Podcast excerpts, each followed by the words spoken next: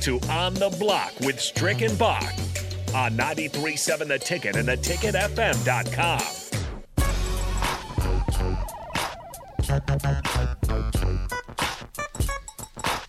We're back here on a Monday on the block, and uh, it's a championship Monday, as I like to keep mentioning, because the Husker softball team took home the gold there uh, from East Lansing with a victory over Michigan. So, congrats to the softball team. Uh, also, very excited as uh, as usual. Our Monday guest is Stephen M. Sipple here on the Honda of Lincoln Hotline.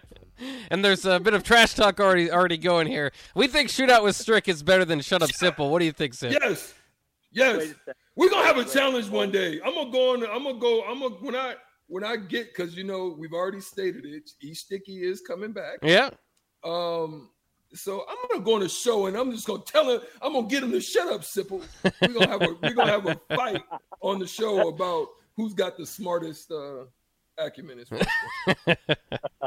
As Wait a second. What's going on?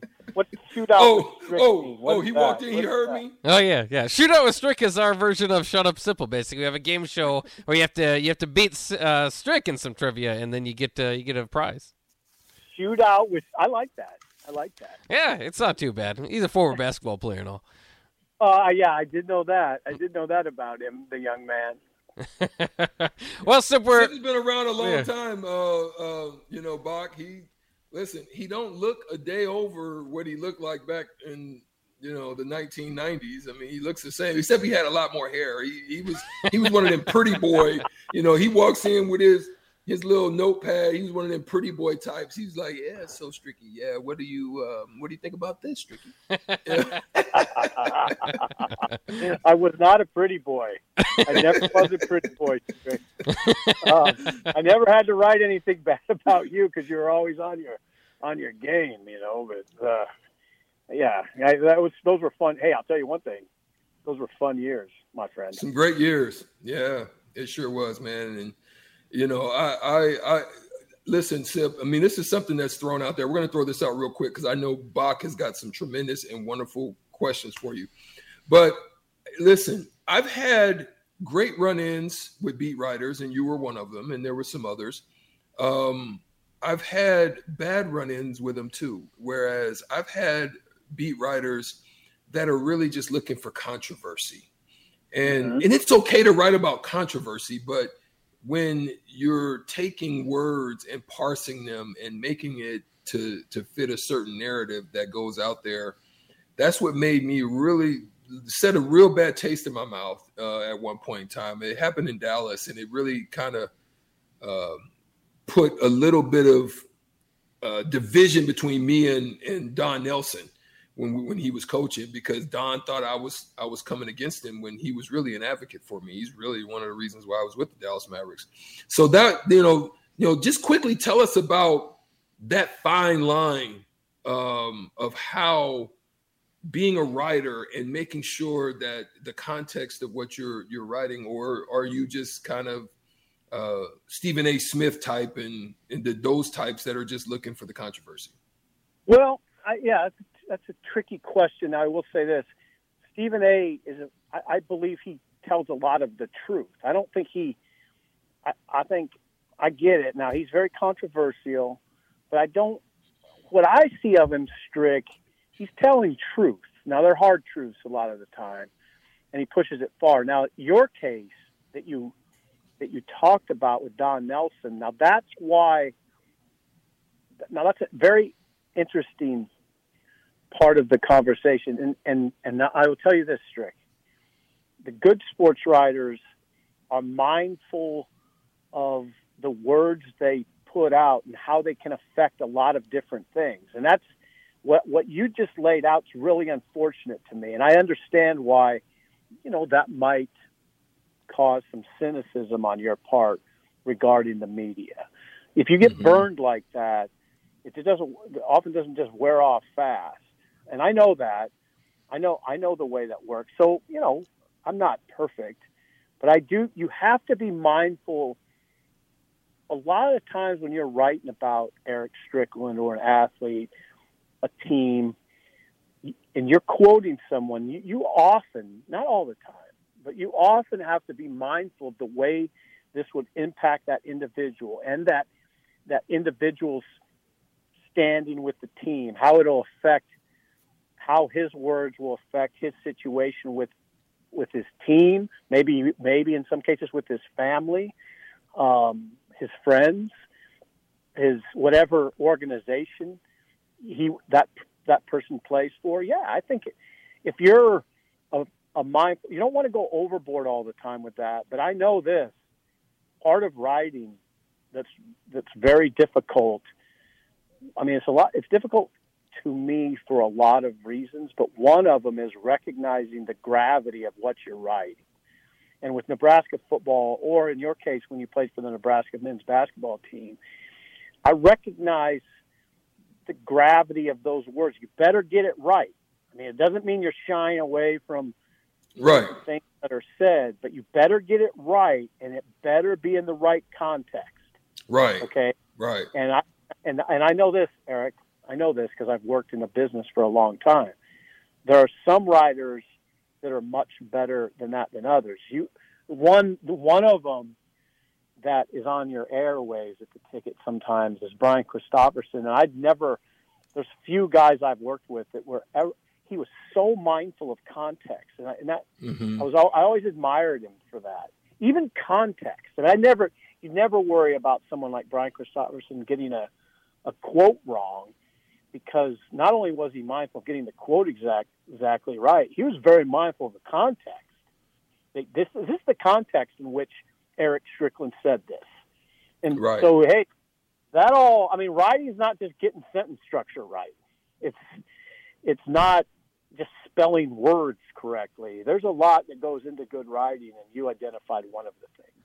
And so, of course, this is uh, this is our first time to publicly be able to talk to you since uh, you announced your departure from the Lincoln Journal Star. Uh, and just let me say that uh, I, you know, I, I one You're of your be missed. Yeah, you'll be missed. You're in. Your, I'm one of your biggest fans. You've been doing that uh, Yeah. at the Journal Star my whole life. I'd wake up in the morning, a little five year old Bach would run to the sports section and read your articles, and you know that, that kind of led all the way up to uh, to now, I suppose. But uh, uh, we're all so uh, you know, obviously, great career there, and uh, we're very thankful for you um, for being at the Journal Star for so long. And now we, you know, we can't wait your next decision. When are, are you going to put some hats on the table and, and stream live what your what your next decision is going to be?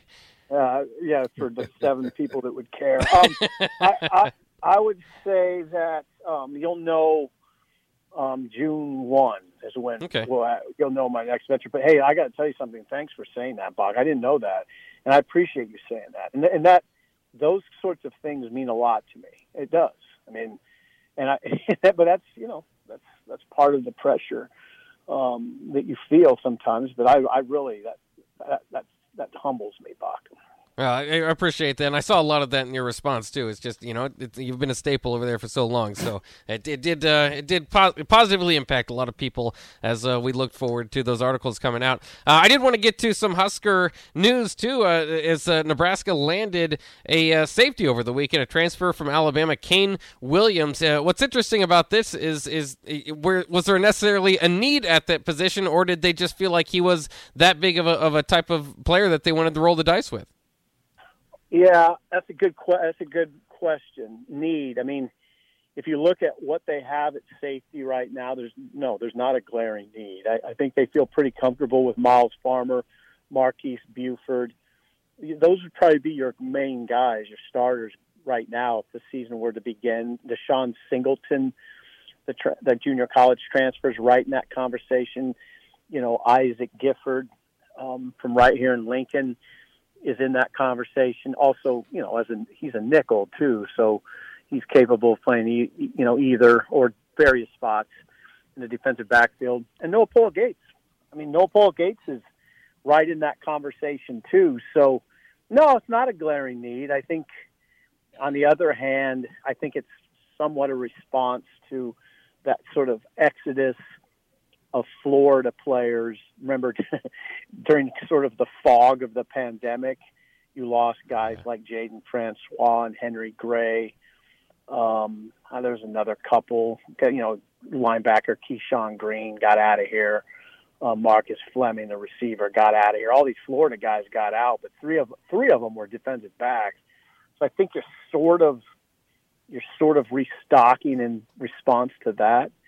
I and, and you know, you know, you guys know how it goes. You guys are, you guys know sports real well. Sometimes it's just a matter of adding good players to your roster and not overthinking it too much. Um, so, do you turn that down if Kaine Williams wants wants Kaine Williams wants to come to your school? Maybe you just say, "All right, we'll we'll, we'll see how it goes." He's only a redshirt freshman, guys. If This isn't like Stephon Wynn, where you're taking a redshirt senior and you're, you're going to plug him in right away. Doesn't necessarily have to happen with a redshirt freshman. Yeah, that's interesting. More of a, a long-term uh, scholarship there. Uh, you mentioned Wynn. Is there was there? In, did I mean did he come for his, his weekend visit? And and what have you heard on that front? Yeah, Stephon Wynn is the Alabama defensive lineman, redshirt senior, highly recruited out of high school. Has played only sparingly. He's a rotational guy at Alabama. Yeah, he. Uh, it's from what I heard today. It's kind of a coin flip. Bach Georgia Tech is in that conversation heavy, and Texas Tech is in that conversation heavy. I think if I think if you talk to some staff members at Nebraska, some would feel more confident than others. And now you just kind of kind of wait for Stephon Wynn to make his decision. Yeah, that's interesting. And then the the other part of it too is uh, that they'll be over the scholarship limit. When do you expect um, the you know we're we're trying to add here? When do you expect there to be some departures? Is that just kind of slowly trickle out until you get to uh, get to game time? Well, grad yeah, graduation was the other. It was Saturday. Um, yeah, they're right at the 85 man limit right now. Um, so there there will have to be some matriculation that I think will happen fairly naturally. I don't I would I'd say it's nothing to worry about. Um, there'll be announcements soon, I imagine. Well, of course there there ha- there'll have to be announcements soon. So yeah. I, I don't think there'll be anything that is shocking to anybody. I also wanted to ask you about uh, the, the, NCAA, um, or you know, kind of uh, the the opposition to the NIL is is trying to get you know basically the collectives run out of the deal, or or at least uh, monitored quite a bit. And Nebraska, to their to their credit, has kind of been preparing for this NIL world much better than the NCAA was. Are is is Nebraska in any trouble of being punished, or, or are those collectives uh, in any trouble uh, as they've been set up with uh, kind of the battle going on there in the NIL world? No, you kind of alluded to it, Bach. The Nebraska's. I can tell you this. Okay, Nebraska has its collective, we'll call it, that you know, which is ABM and but also what people have to understand is Nebraska has a compliance department, um, an NCA compliance department, and that compliance department has been very closely monitoring Nebraska. Nebraska's collective. It, it's it is monitored very. I know that. I mean, I'm, I'm not. I wouldn't come on the radio and, and speak to all your listeners without knowing that. So Nebraska bottom line, I guess, Bach, is that I don't think Nebraska's impacted by this news. For Nebraska, I characterize it as more of a reminder than anything. I, I, it's not an adjustment Nebraska will, will have to make. Not a not a major adjustment anyway. Um, the complaint. Nebraska has an NCA compliance department that's very active. Let's just put it that way. So it's not like Nebraska's been running roughshod in any of this. Yeah, I, I, just thought that was interesting because I know you know the collectives have now become the enemy, and Nebraska did a good job of kind of building theirs up uh, the right way, as you would you would kind of think uh, over the last couple of years. Uh, real quickly before we let you go, Sip, you got a you got a. Uh, I know you watch the NBA uh, pretty closely. Do you have a champion coming out of uh, the the Final Four you got now with the the Celtics and Heat, and yeah. now the Warriors and the Mavs on the other side? I was listening to you guys talk the other day. Um, you guys cover the NBA really well, by the way. I I haven't watched the West enough to comment with any credibility. Now, I've watched a lot of the East, um, I, and I don't know, Strick. I'm more of a. I've always been a little bit more of a fan of the Eastern Conference for some reason, um, and I, I, I've watched those Eastern games a lot. It's. I, I kind of agree with Barkley. I'll take Boston because I think they have more players who can be offensive, efficient offensively. I just think they have more of that. I think, you know, they got Grant Williams going yesterday. Um, of course, you got Jaylen Brown. Tatum's Tatum's pat in the midst of passing players on the list of the best players in the NBA. I can't get him in the top five. I can't. You can't get Jayson Tatum in the top five. There's no way. Yeah. I think you're getting close to getting him in the top ten. Um, but you know, th- those are three good offensive players they have. Hell, Pritchard, Payton Pritchard hit big shots yesterday. Um, you know, Horford Tice. can- Tice has hit some. for him. Yeah. What's that? What's that? Tice. Tice has hit some too. Some big Tice shots. shots. I just think they have more players capable of being efficient offensively than Miami. Both the teams are tough-minded. Tip, see, I don't know, Strick. I get a little out of my league when I talk about this stuff, but I like. I think they're typical kind of Eastern Conference teams that I grew up with, tough-minded, physical teams, um, and I like. I like the East, and I and I and I appreciate what Boston did to get to where it's at. Yeah, that's, that's funny you said that. Coach Erik Spoelstra, the Heat, kind of said it's going to be a, a bit of a throwback series between the Heat Okay. and Boston because of how physical they are. So Yeah, yeah, I agree with that. I, I mean, I grew up. Well, Strick understands. I grew up with the bad boy, watching the Bad Boys, those bull, the Chicago teams, and I was a huge fan of those Bird, Parish, McHale teams. That, that was a rugged Eastern Conference in the back then, and I, I like this. I like that it's that way now, at least with those top two.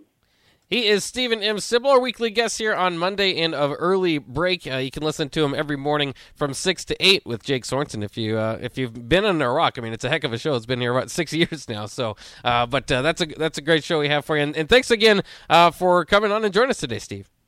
Yeah, thank you guys. Thanks for having me on, and thanks for your kind words. That doesn't that means a lot to me. Take care. Okay. Yeah, no problem. Thank you. There you go, Stephen M. Sipple once again of early break, and uh, tune in uh, by June. We'll know what his uh, his next job is. So that's very exciting stuff. We'll take a quick break. Uh, when we uh, return, it'll be time for Shootout with Strick, the best game show on the station, right, Strick?